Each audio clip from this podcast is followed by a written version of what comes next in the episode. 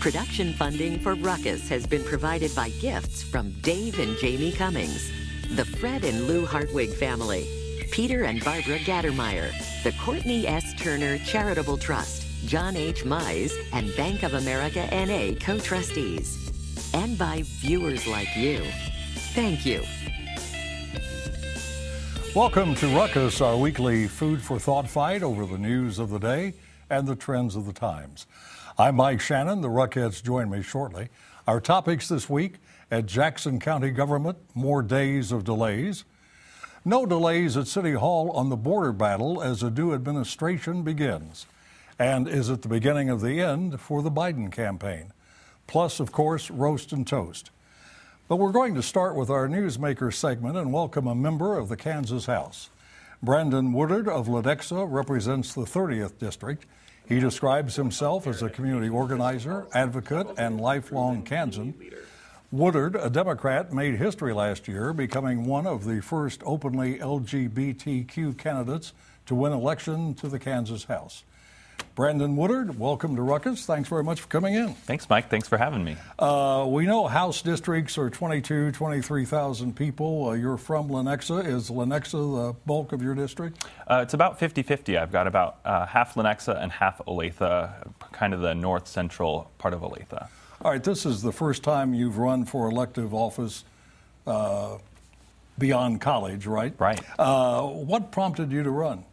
So I had been involved in Lenexa, working for some folks that I believed in, running for school board, city council, things like that. And I just felt like the district needed someone who would really be a voice for them. My predecessor refused to ever meet with constituents or respond to their phone calls or emails unless they agreed with him. And I'm also a higher education fundraiser. And so after multiple consecutive cuts to higher education in Kansas, I felt like I couldn't just sit around and complain anymore. I had to actually get out there and do something about it. You got a lot of publicity. All the news stories I read about you mention your sexual orientation. Was that an issue in the campaign? It wasn't really an issue in the campaign. You know, I was running to lower the food sales tax, to expand Medicaid, and to fully fund our public schools. I think a lot of people were excited about the fact that we could have one of our first openly LGBT voices in the State House, but it certainly wasn't one of the main reasons I was running. But I learned kind of throughout the campaign, where it didn't come up in a negative manner, but really how important representation is. Having young kids from Kansas, even in my district, or out in central or western parts of the district, reaching out to me after being elected, who said, you know, your election made me feel like I have a place here in Kansas. And, you know, it gave me the confidence to come out to my family or whatever else. And so it didn't come up as a negative, at least to my knowledge, but we really mostly didn't talk about it at the doors. Well, because that would be considered good news, would it not? That it wasn't an issue in the campaign. Right. Which wouldn't have been the case many years ago. Now that you've spent some time in the Kansas legislature, is it what you thought it would be? It is. You learn a lot in your first year. As someone who kind of prided themselves on being very engaged and following along with the legislature, you think you know how it works until you get there, right? And then you realize, okay, I'm a Democrat. I'm one of 41 in the House. It takes 63 votes to pass a bill. Oh, okay. Like, you know, let's start building some relationships. You learn a lot. It's a whirlwind every single day, but it's an exciting time. The session resumes next January, unless there's some sort of a special legislative session. Right. What would you say are the Democratic Party's major goals for 2020? I would say, you know, we've been talking in the interim, this is the time to get that sort of work done, and maybe not as much as the Democratic Party, as much as, you know, the governor's administration and us trying to be part of that voice in the legislature. Getting Medicaid expansion across the finish line, I think, is one of our key priorities. It's something that we have to do. We've forfeited $3 billion of our tax dollars that we're not having come back to Kansas. So that's one of the big ones. Protecting the school funding formula, I think, is very important. The courts have said, you've put enough money in, you adjusted for inflation, don't touch it. They've retained jurisdiction in that court case, so we have to make sure that no one tries to change the funding formula. What about the school districts? Do you think they will stay out of it and not file more litigation? Well, I guess some of the school districts were involved in this court case, and so, you know, they seem satisfied with it mostly. Well, I'm not sure that's entirely the case. Yeah. Well, you know, this is one of the first times that we've had the legislature, the governor, and the Supreme Court, all co-equal branches of government, all sign off on this plan. Yeah, that was a rare occasion. It is. And one, I guess, to be celebrated. The U.S. Senate seat is open in 2020. A lot of people are hoping that Sebelius will run, and she says she won't. Do you see any potential Democratic nominees who could win? You know, as a down-ballot Democrat, you know, they steal all of our thunder, right? But I'm very excited about Barry Grissom's candidacy. He's been out for years trying to build the party, grow the infrastructure, and really get people excited about being a Democrat in Kansas all over the state. We've heard several names, Barbara Bollier, I know Nancy Boyd is in the race, too. So it's exciting for the first time in a long time to have a Democratic primary. I think that will be up to the people of Kansas, the Democrats of Kansas, to pick their banner carrier. Well, not a lot of people to choose from, I guess. Yeah. Anyway, if people want to contact you, I imagine you have an active website. I do. It's woodardforkansas.com, all spelled out. And we've got everything, links to our social media and all that up there. Well, it's great to meet you. Thank you very much for coming in, and good luck with the 2020 session. Thank you so much. Come back and see us again. Will do. All right. That is Kansas State Rep. Brandon Woodard of Lenexa. Now let's meet the panel and start a ruckus.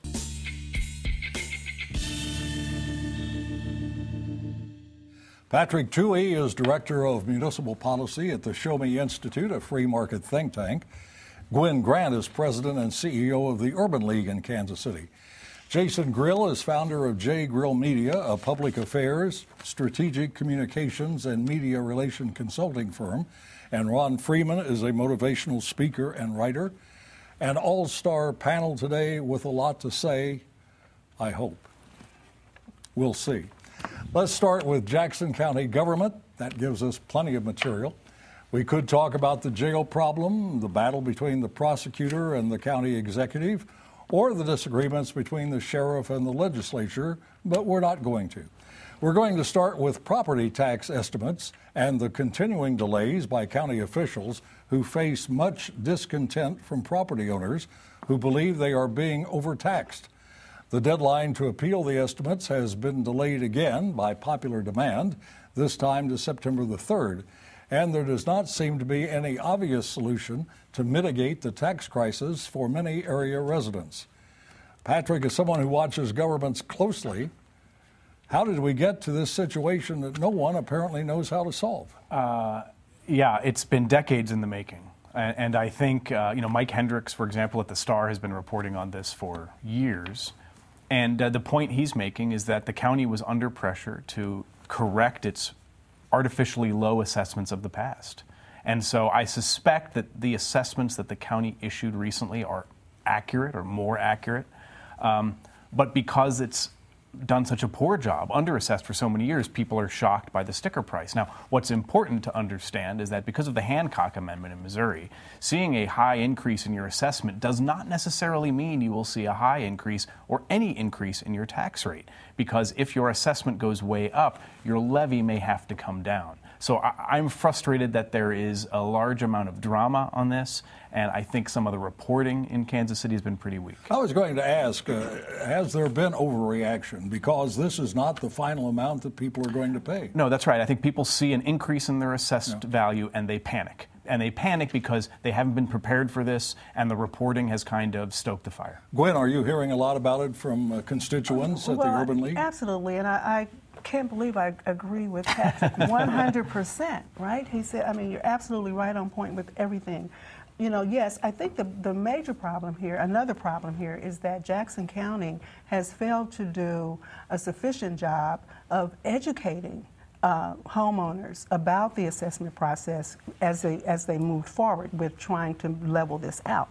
So people are confused. They get these statements, and when I got mine, when you read the statement, it leads you to believe that you're going to be paying this much, you know, this higher tax. But they don't understand that they haven't been assessed a tax yet. What this is doing is pointing out how what the county is supposed to do is to assess market value of their home. And then the levy will be set by the taxing jurisdictions. And I think people need to understand And there are a bunch of taxing jurisdictions, right? Yes. But it just seems arbitrary, right? Assessments always are They're just subjective to what did this house sell for next year? What's the street doing? It just is very hard to understand, and nobody likes a tax increase no matter what. So there is always going to be some people that complain, but the fact that we had over 25,000 this time really point to the frustration. But as somebody whose mine went up, increased a lot, but it's part of the deal. Well, you got a lot of money, so that's is it possible, Ron, that the media covers Jackson County government so little? Only the controversies that people were unprepared because we don't know what's going on in Jackson County government. Right. Well, it's just stirring the pot a little bit. And I think you're looking at the reality where the county had to kind of basically catch up on assessments. And so we get, instead of having a 2-year increment, we see a 4-year increment, and we see things that go back way further. That now that's going to shock people. But, I mean, to me, you talk about an overreaction when people are suggesting that Frank White is the head of some systemic racist orientation that's trying to oppress minorities. It's like, wait a minute, back up. Practicality, I mean, we've talked about it right here. They're trying to balance out the scale, that's all. When I saw the story about the Rock Island Line proposed hiking and biking trail paid for by Jackson County government, I thought about you, Patrick, and how you must be reacting. It's a mess, and it is frustrating. I think there is a great deal of truth to the question you ask, which is activity in the county level undercovered? And part of that is because who knows if there's a market for reading what's going on in the county. But they've got very few jobs, right, assessing property taxes, running a jail, and they seem to do everything poorly. Maybe a process audit, maybe a financial audit, maybe just hire somebody independent to go through and be able to tell the voters what the hell is going on in the county. But what happened with the railroad situation? So I'm familiar to this, having grown up on the East Coast. In Virginia, you've got an awful lot of rails that weren't used, and so the state introduced a Rails to Trails program, right? But the property owners along the rail said, wait a minute, this property was taken from me for a particular purpose. If you're not using it for that purpose, I want it back. And so that's what's happened in Missouri. So the county, Jackson County's paid $50-some million for this territory, and they not get to use it. Well, and they agreed that to allow rail traffic to go through if it was needed, but they tore the rails up. And that's the problem. The federal government said you cannot promise to provide for rail traffic and then tear up the rails. We have to move on down the track now. Good. What seemed to be an intractable problem may have been resolved by an unusual show of bi-state and intra-state cooperation.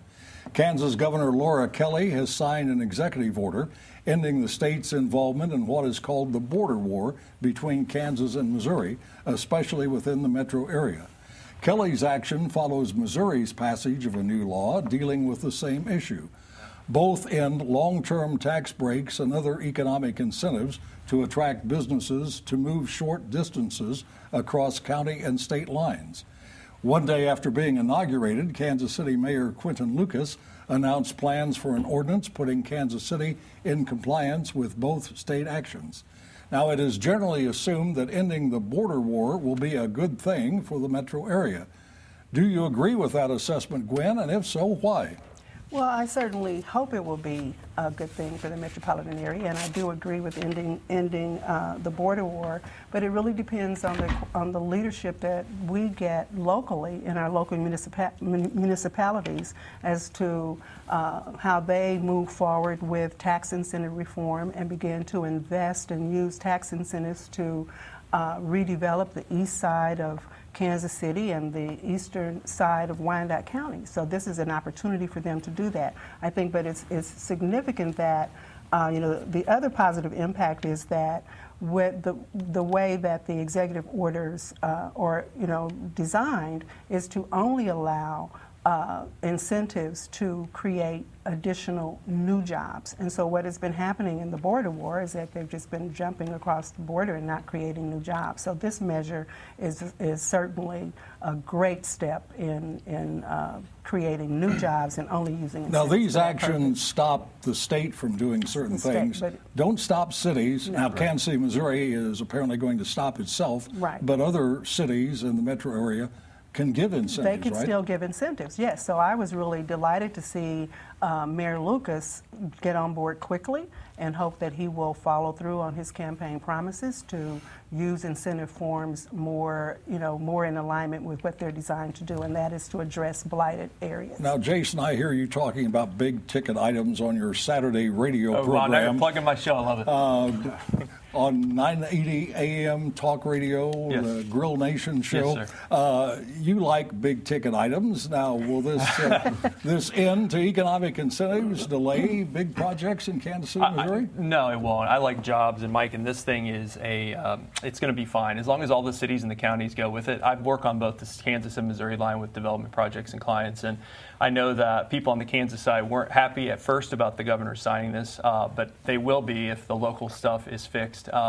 This is between jobs between states. It's not going to affect Missouri, Kansas City's ability to go and create new jobs or bring companies in to our area as much as other things have. Patrick, what do you think about what these folks have been saying? Do you agree with most of it? I think it is an awfully nice gesture. I think it is a positive step. But having followed economic development incentives in Missouri for quite some time now, I can tell you that the definitions matter. And developers are perfectly capable and willing of fudging the numbers on what is a new job. And unless the localities and the state actually define these terms and put teeth to them, we will see what we saw with TIF, which is TIF was set up to address blight. It doesn't. TIF was set up to help impoverished areas. It doesn't. It was supposed to only invest in projects where private investment couldn't work. It doesn't. So, you know, it's a nice gesture, but the devil's in the details. Well, there's an unbiblical version of the golden rule. It's called "He who has the gold makes the rules." Right? And when is that a motivational speech? Absolutely. When somebody's friend needs a favor, they're going to do it. And I like the idea. The concept is great that we're going to try and be fair and equitable. But what if someone comes along and says, "You know what? We'll either move from Kansas City to Overland Park or Omaha." Hmm. And you're saying we're going to Overland Park. So you don't think the states and whatever cities get involved are going to abide by the agreements they make? Ultimately, no, they won't. Because they still can use incentives, though, Ron. They can use up to 10 years. For 10 years, yeah. Not 25, but I think that it's a huge step forward. I mean, we've tried this for so many years. I mean, Patrick's right. The states have their own issues, and the devil's in the details, but it's a positive step. Let me tell you this. If Jason Grill thinks it's a good idea, that means the developers have figured out a way around it. Oh, that hurts. I guess that summarizes our discussion and ends it. I'm supportive of the border war. Bring it on. From the day he announced, and even before, Joe Biden was considered the front-runner for the Democratic presidential nomination. He still maintains a strong lead in the polls, sometimes showing twice as much support as his nearest rival. But getting to the nomination may not be as easy as many Biden backers assumed. The former vice president has been plagued by changes in policy positions, mediocre debate performances, his age — Biden would be 78 by Inauguration Day — and Biden seems unsure about a perceived swing leftward by much of the party, backing such things as a Green New Deal, open borders, and Medicare for all. So now, as analysts, not advocates, rate Biden's chances to be the Democratic nominee on a scale of 1 to 10. 1 means not likely at all. 10 means he's got it in the bag. What number, Jason, and why? I give him a 7.5, about 75%. That's not a rookie score, Mike. That's 7.5. I think that he has the name ID, has the heads in the polls. He's the only candidate right now that's beating Trump, I think, in Michigan, Wisconsin, Pennsylvania. Those are the three states that this whole election is going to come down to. He's raised money. He's seen as the convenient choice. He's seen as a less risky choice. He's more of a moderate Obama Democrat, of course. I just think all the signs point to him winning. There's only about 5 to 7 candidates right now that are putting up a challenge. I think Warren and Sanders are going to split votes in a lot of these states. So if I was betting on it, I'd have to bet on Joe Biden. One question for you. Have you watched him in debates? I have, and the first performance was poor. I forgot to mention that. Do you think the second was good? Much better. And I think that's a good thing, and he's improving. But good. Was it good? I thought it was good. I thought it was good. I thought that he was getting hit by 8 different people at once, and that number will slowly go down, and I think the Democrats have gone way too far to the left in these debates. And as Bill Maher said on his show, nobody's excited about Joe Biden like they were for President Obama or others, but it's like going to McDonald's in Europe. It's convenient, you feel good about it, and if Democrats want to beat Trump, if that's their motivation, they need to put someone there that actually can do it in the swing state. Is that the same Bill Maher who said he hopes there would be a depression, so he might have done that? He might have said a recession, my friend.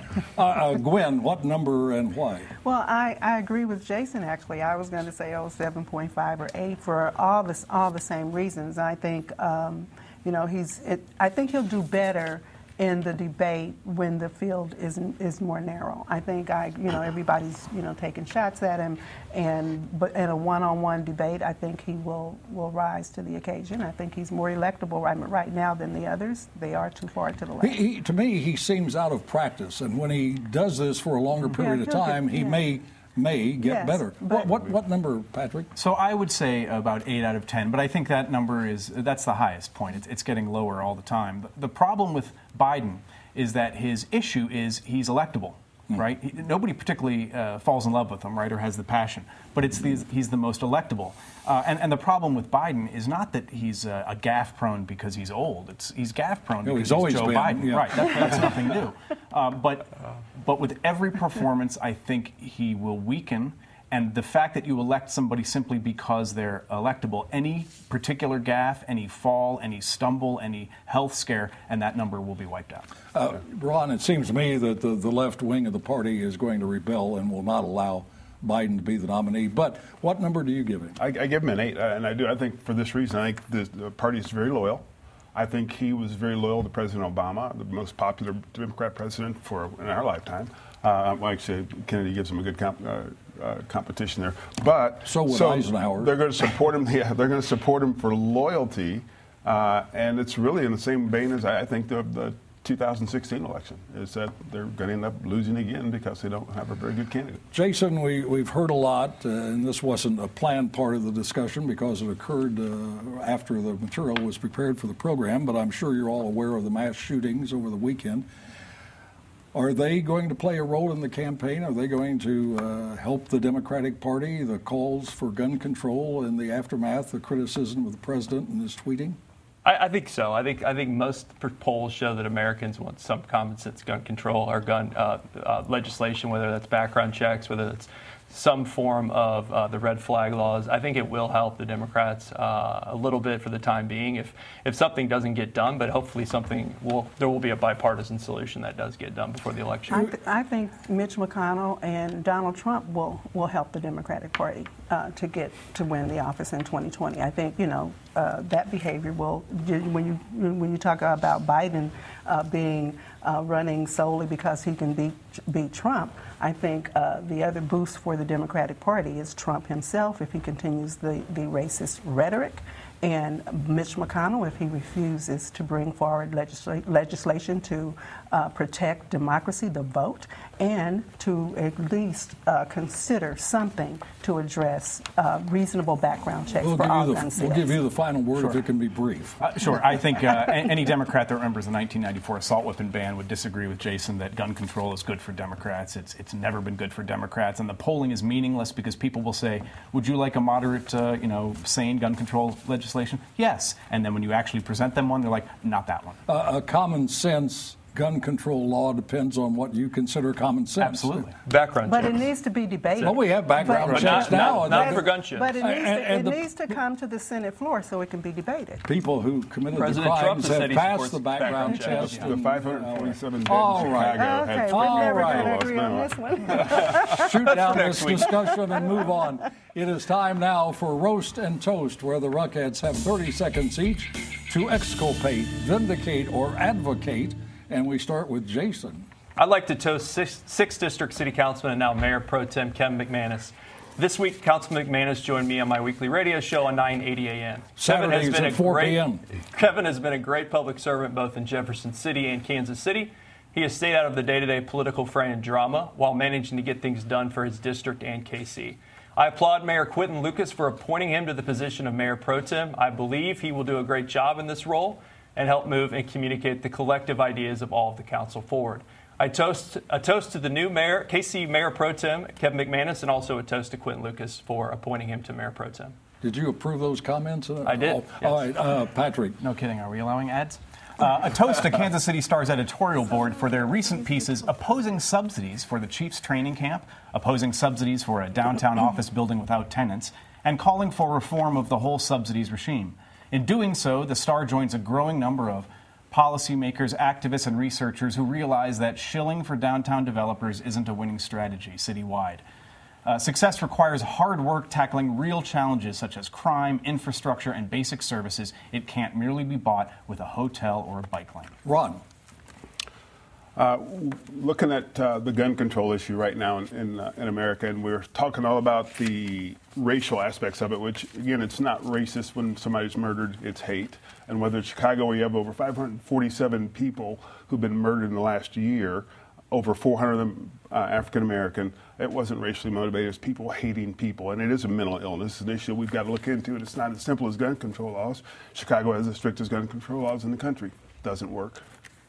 Gwen? So I'm roasting Senate Majority Leader Mitch McConnell for violating the congressional oath of office by his refusal to defend the Constitution against all enemies, foreign and domestic. McConnell stubbornly and unilaterally stands in the way of any and all attempts to consider legislation that would prevent Russian interference in our elections and protect the democracy that we hold so dear. All right, and finally, here's a toast to Senator John Kennedy of Louisiana, a Republican with a sense of humor, something frequently missing in our political dialogue. Asked what he thinks of the president's apparent obsession with tweeting, Kennedy said this, "I have assured the president that tweeting less does not cause brain damage." He could have added, "It might just do the opposite." And that is Ruckus for this week. We're off for a couple of weeks, back on August the 29th. Now for the Ruckus and the crew, I'm Mike Shannon saying thanks very much for watching and good night.